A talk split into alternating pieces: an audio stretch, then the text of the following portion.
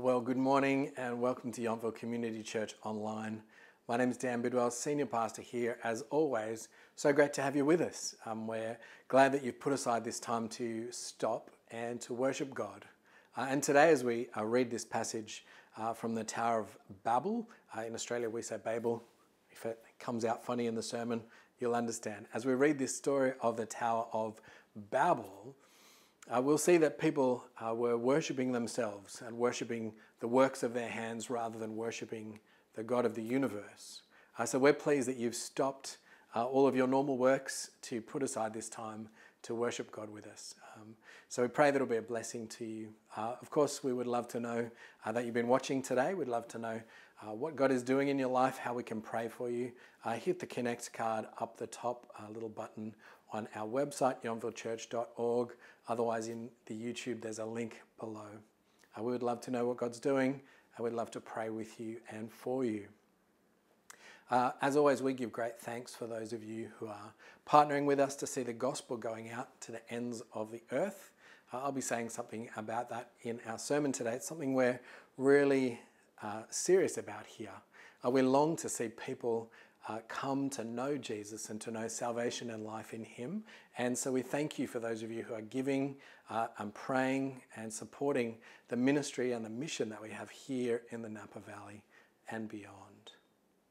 Well, time to still your hearts, uh, to get yourself comfortable and prepare to hear God speak as we read His Word.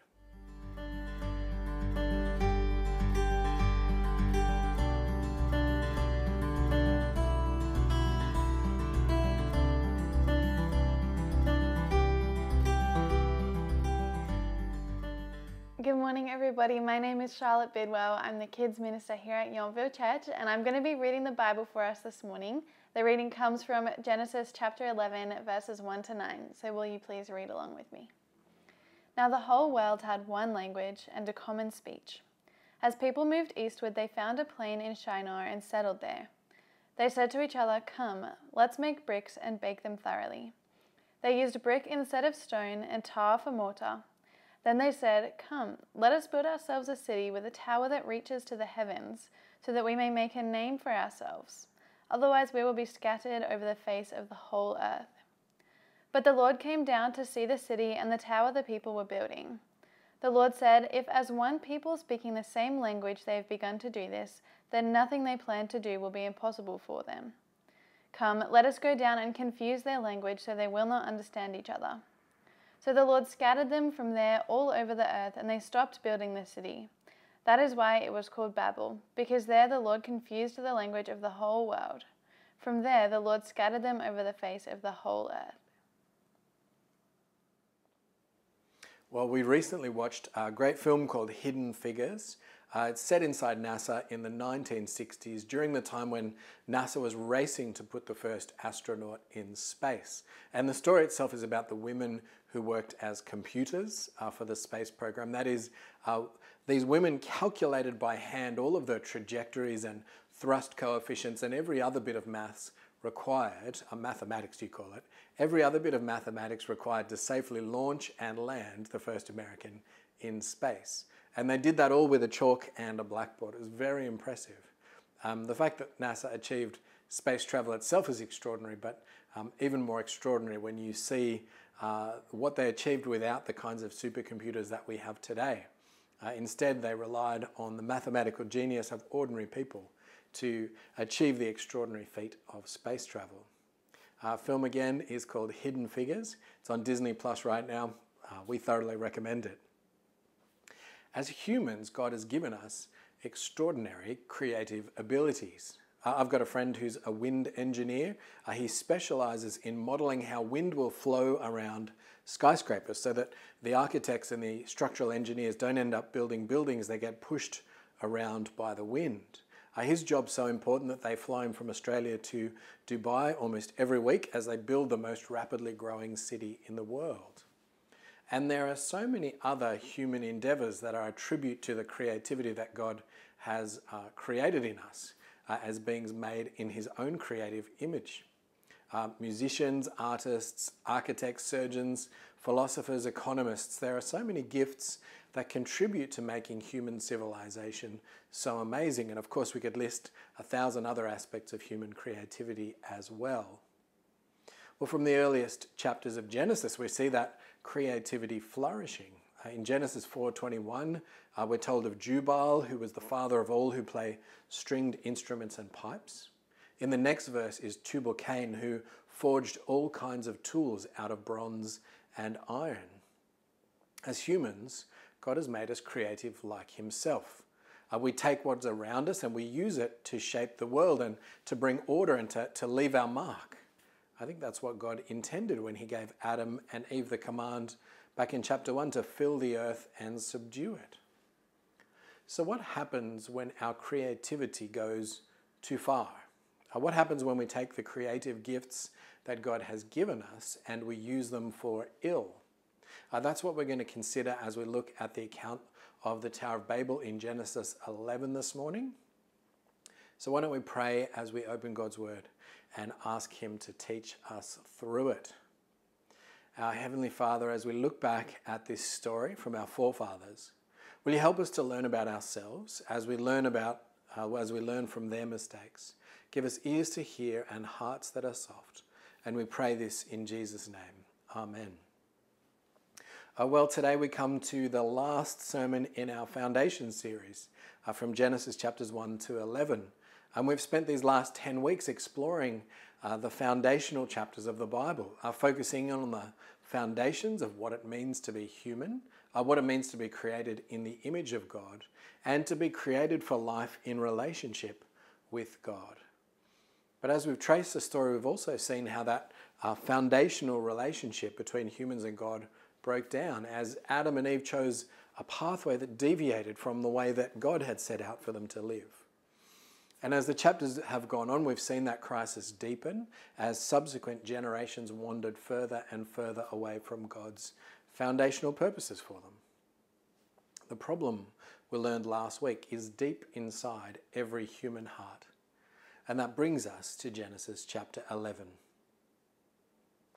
So, generations have passed since God rescued Noah and his sons from the great flood. I remember there were just eight people on the ark. And now, by chapter 10, we see Noah's sons fulfilling God's command to be fruitful and increase in number, uh, to multiply on the earth and increase upon it. So Shem and Ham and Japheth, uh, they have their own children who in turn have their own children and, and they have their own children and they have their own children and so on. Generations and generations. Uh, chapter 10 is their family tree. And Noah's little family grows until they're described like this in chapter 10, verse 32. These are the clans of Noah's sons, according to their lines of descent, within their nations, from these, the nations spread out over the earth after the flood.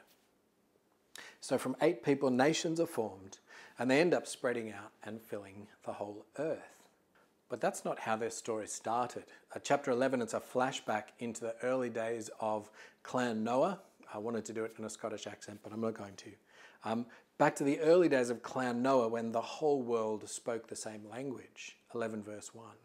Now, the whole world had one language and a common speech. And as people moved eastward, they found a plain in Shinar and they settled there.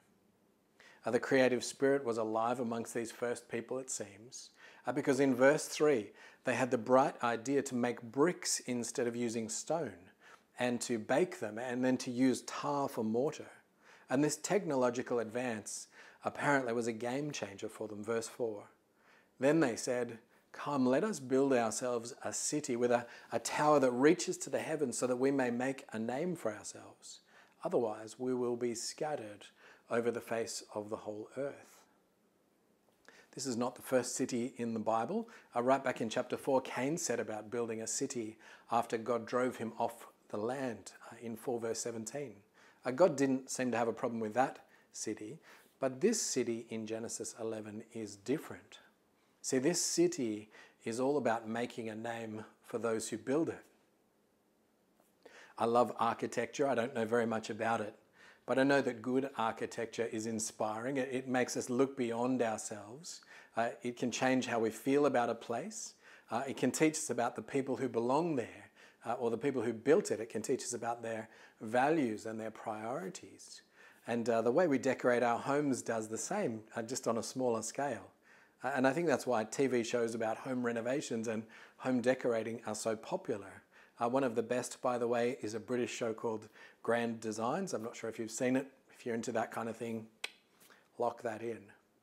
But come back to the Bible with me because for the people designing and building this city in Shinar, uh, the city isn't just an homage to good architecture, it's actually about building a temple to their own achievements, uh, a testimony to their own greatness.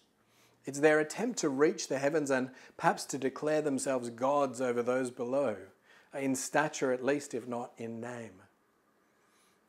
To understand chapter 11 historically, it seems to be part of the story of the origins of the Babylonian Empire. Uh, you might have seen the note in your Bible that Shinar is also called Babylonia. Babylon gets its name from this story. And the location of Babylon in Shinar is confirmed back in chapter 10, verse 10. So the Bible story is talking, uh, sorry, so the Babel story is talking about the origins of the world power uh, at this time in history.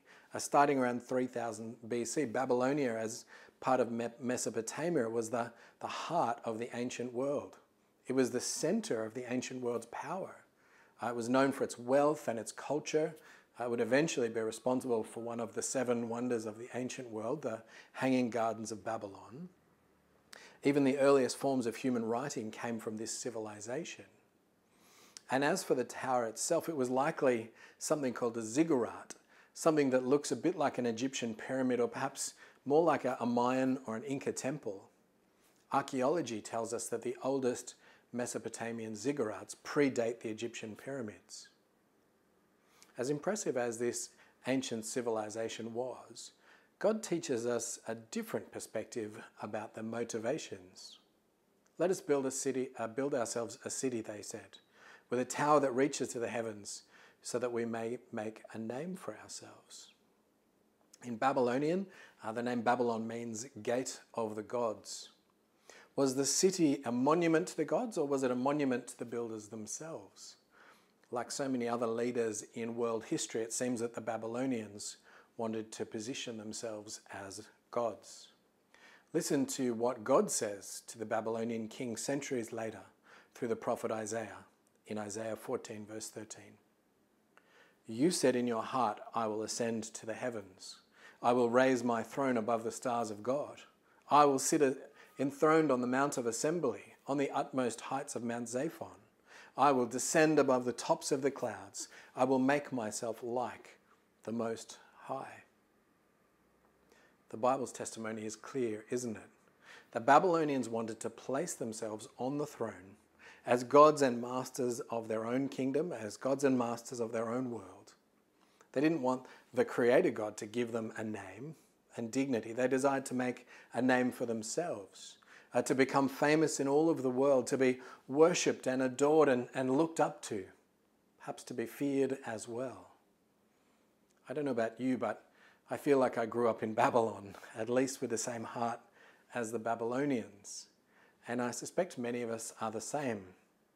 We believe in our heart of hearts that we live and die by our achievements, by the legacy that we leave behind, are the projects we spearheaded, the buildings that we built, or the, the landscapes that we influenced. We long to make a contribution to sport or art or philosophy or philanthropy. We desire political influence or economic influence. We long to make a name for ourselves in this world through what we have built. Is that sense of achievement the most important thing in your life? Is that what defines you? Is that what gives you your name? I want you to hold on to that thought for a moment. We'll come back to it. Back to our story. The people were busy trying to build a tower up to the heavens. And as much as they might have thought that their tower was almost about to reach up to wherever they thought God lived, we learn in verse 5 that God has to come down in order to see what they're doing. But the Lord came down to see the city and the tower the people were building. You see, they weren't as close to God as they thought, but they were dangerously close to achieving what they'd set out to do, and that is building a society where God wasn't needed, uh, where God wasn't welcomed, where God was not on the throne. That much they were achieving with what they did, and every brick brought them closer to that goal. This is Genesis 6 all over again, isn't it? With humanity descending into godlessness once more. The problem of the human heart sinfully rejecting God's authority is at the center of this story, just as it had been in the center of every chapter since Adam and Eve's first sin.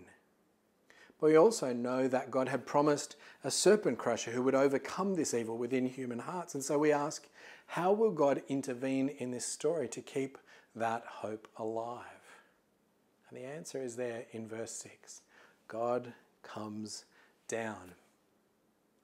The Lord said, If as one people speaking the same language they've begun to do this, then nothing they plan to do will be impossible for them. Come, let us go down and confuse their language so that they will not understand each other. And so the Lord scattered them from there all over the earth, and they stopped building the city. Just like Adam and Eve being sent out of the garden, Babel is an act of judgment from God. He breaks up the people's power block. He makes it impossible for them to keep working on their self aggrandizing project. He makes them deal with the humbling reality of not being able to communicate with one another. Uh, until a few years ago, I'd mainly traveled to places in the world where I could speak the language. Um, that wasn't the case when I arrived in Rwanda in Africa. Uh, most Rwandans speak a little bit of English or a little bit of French, uh, but usually not very well unless they've been to university. And so when you meet the average Rwandan in markets or on the street, we had a little way of communicating. Uh, I was asked to preach in a church one weekend, and, and basically the only person who spoke English was my translator. And so the whole situation is confusing and humbling as you sit there in a church and you can only guess what is being said. And it's very hard to make yourself understood. Well, that was the new reality for the tower builders at Babel. They couldn't understand a word that anybody was saying. Or perhaps confusion became frustration and frustration became fighting. Uh, we can only guess. What we do know, though, uh, looking back at chapter 10, is that the people separated into their different clans and tribes and nations, according to their family trees, each to their own territories, uh, with their own languages. 10 verse 5 and 31.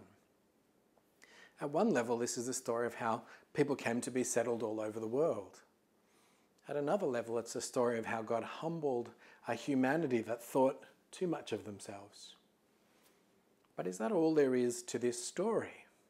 Another moralistic fable about doing the right thing lest God might punish you? Well, I think there's one more idea worth exploring in the Babel story, and, and that's the idea of comfort. When the people were making the tower, do you remember the last thing they said in 11 verse 4? Come, let us build ourselves a city with a tower that reaches to the heavens, so that we may make a name for ourselves. Otherwise, we will be scattered over the face of the earth. There's something very concrete about building a building, a literally concrete sometimes, a building, a, a home. It gives a sense of permanence and structure and stability and security. And we often feel very tied to our homes or our possessions or whatever it is that gives us that comforting sense of permanence. And looking at verse 4, it seems like the people on the plain of Shinar were worried about losing their sense of togetherness. Perhaps it was worry about breaking up their families, or more likely it was worry about losing the power and influence that comes when you are a large group, like a large army or a large organization or a large church. What will happen if we aren't together anymore? Perhaps they wondered. When God scattered the people out to the ends of the earth in Genesis 11, it was only then that they would fulfill the command of God that they'd been ignoring up to that point to fill the earth. You see, sometimes it takes a prod for us to do what, ask, uh, to do what God asks of us, to go outside of our comfort zone. And this year, churches all over the world have had to learn how to be the church without meeting inside a building? Was that God prodding us, saying, Hey, church, I need you outside of the church walls. I need you in your communities. I need you to go out with a message of Jesus. You've gotten too comfortable in your little tribes, building little kingdoms instead of building my kingdom, the kingdom that will never end. Is that possibly what God has been doing this year amongst us? Coming down, confusing us a little, and scattering us out into the world so that He can achieve His purpose of salvation. Because the Babel story doesn't end in Genesis 11. Uh, when we come to the New Testament, to the book of Acts, God gathers believers from all over the world and from every different language. And again, He comes down into their lives, uh, not confusing their languages, but instead enabling them to speak the gospel to all of the peoples of the earth. And this is so they can fulfill Jesus' command to go and fill the earth with the gospel uh, to be witnesses of Jesus to the ends of the earth, Acts 1 verse 8, and to make disciples of all nations, Matthew 28 19. See, the church is not principally about meeting in a building, it's about inviting people into the kingdom that God is building. Of all the great achievements that we could have in life, building the kingdom of God is the most important work we can ever do. And you can participate in building the kingdom no matter where God has scattered you in life. Uh, whether you're at home with kids or working in an office or a school or a hospital, uh, whether you live in an aged care facility, uh, whether we're prevented from gathering physically because of COVID, you can still put your hand to the work of building God's kingdom. And we do that by praying and by making ourselves available to God for His use by sharing the hope that we have in Jesus with those around us, by whatever means we have, by growing God's kingdom in our own lives as we daily seek Him in His Word, as we long for His kingdom to come, as we pray, Your kingdom come. Because one day the fruit of these labours will be evident, even if it isn't today. One day we'll be raised up into the heavens where we'll find ourselves gathered with people from every language and tribe and tongue. And on that day, our personal achievements will be forgotten, because on that day, only one name will be made great. As God's people cry out together in one voice, Salvation belongs to our God who sits on the throne and to the Lamb. On that day, Jesus will be glorified above all. That is where all of history is leading brothers and sisters, is leading us to the heavenly throne room where God sits on the throne unopposed. And the rest of the Bible is all about God's people choosing which kingdom they will belong to. Will they belong to Babylon or Jerusalem? Or will they choose self or will they choose God? Will they choose judgment or will they choose salvation? Or will they choose death or life? And it's a choice that we all have to make, isn't it, as we choose the ultimate direction of our lives. Which direction are you taking? Let's pray. Heavenly Father, we thank you for this story of the way that you brought confusion so that you could bring salvation. Father, we pray for ourselves that we wouldn't be comfortable and content building our own little kingdoms, but instead we'd be concerned with building your kingdom. Father, help us not to make choices in life that lead us to self aggrandizement. Help us instead to make choices that uh, lift your name on high, that bring you honor and praise, that give you the glory that you are worthy of. Father, we pray that we would worship you every day for the glory of Jesus alone. And it's in his mighty and saving name that we pray. Amen.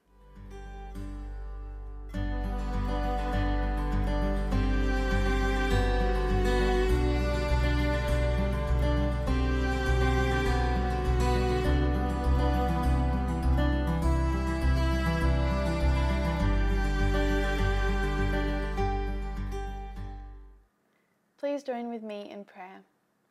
Revelation chapter 7 says, After this I looked, and there before me was a great multitude that no one could count, from every nation, tribe, people, and language, standing before the throne and before the Lamb. They were wearing white robes and were holding palm branches in their hands. And they cried out in a loud voice, Salvation belongs to our God, who sits on the throne, and to the Lamb. Thank you, Father, that your word in the Bible is a continuous story that points to Jesus as the Savior of the world. We give you thanks for our series in Genesis and pray that by your word and spirit, your people listening and watching would grow in their faith and lean on you more and more every week. We give you thanks for the opportunity to celebrate Thanksgiving next week. Encourage our hearts, remind us of your truths, give us soft hearts to hear the goodness of the gospel, and help us to always turn to you and be thankful for all that you have done for us in Jesus. Father, we are excited that Christmas Father, we're excited that the Christmas season is soon upon us. Fill us with joy as we remind ourselves and others that Christ our Saviour was born to save sinners. We commit to you our upcoming cookie decorating event. Lord, we pray that you would bring many children and their families to this event and that you would give us boldness to pray for it and invite many children and their families. We pray this in your mighty name. Amen.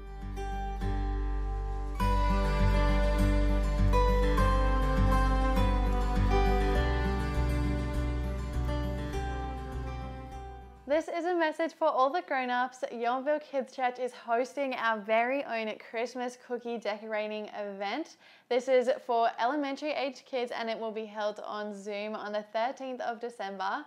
It is going to be fantastic. We'll each be decorating our own cookies. We'll have a guest star in to sing some Christmas songs with us and we'll be hearing about the very first Christmas. This is such an awesome opportunity for us to share the good news of Jesus with all of the kids in our lives so we encourage you to be bold and share this invitation with any kids that you know. They may be your own, they may be your grandkids or your neighbours, but we would love to see all of them come and hear the good news. You can register on the Yountville Church website. I'll put the link right here, and we look forward to seeing you there. Well, hasn't it been a good morning at Yountville Community Church? Uh, we've finished our sermon series on Genesis 1 to 11, and we've, we've finished with that idea of uh, going out into the world with the gospel of salvation in Jesus Christ. Uh, we do know that uh, that's not always easy to do, uh, but at the moment, one of the best ways and the easiest ways you can help us reach the Napa Valley and beyond is to just to click like and subscribe on our video each week, uh, or when we have social media posts. Um, you can share our videos there. You can like and subscribe to those channels as well. That'll actually help our message go out uh, into your networks and into the community more and more. So we'd love you to do that. Uh, but for now, uh, we hope uh, you have a great Thanksgiving week. Goodbye and God bless.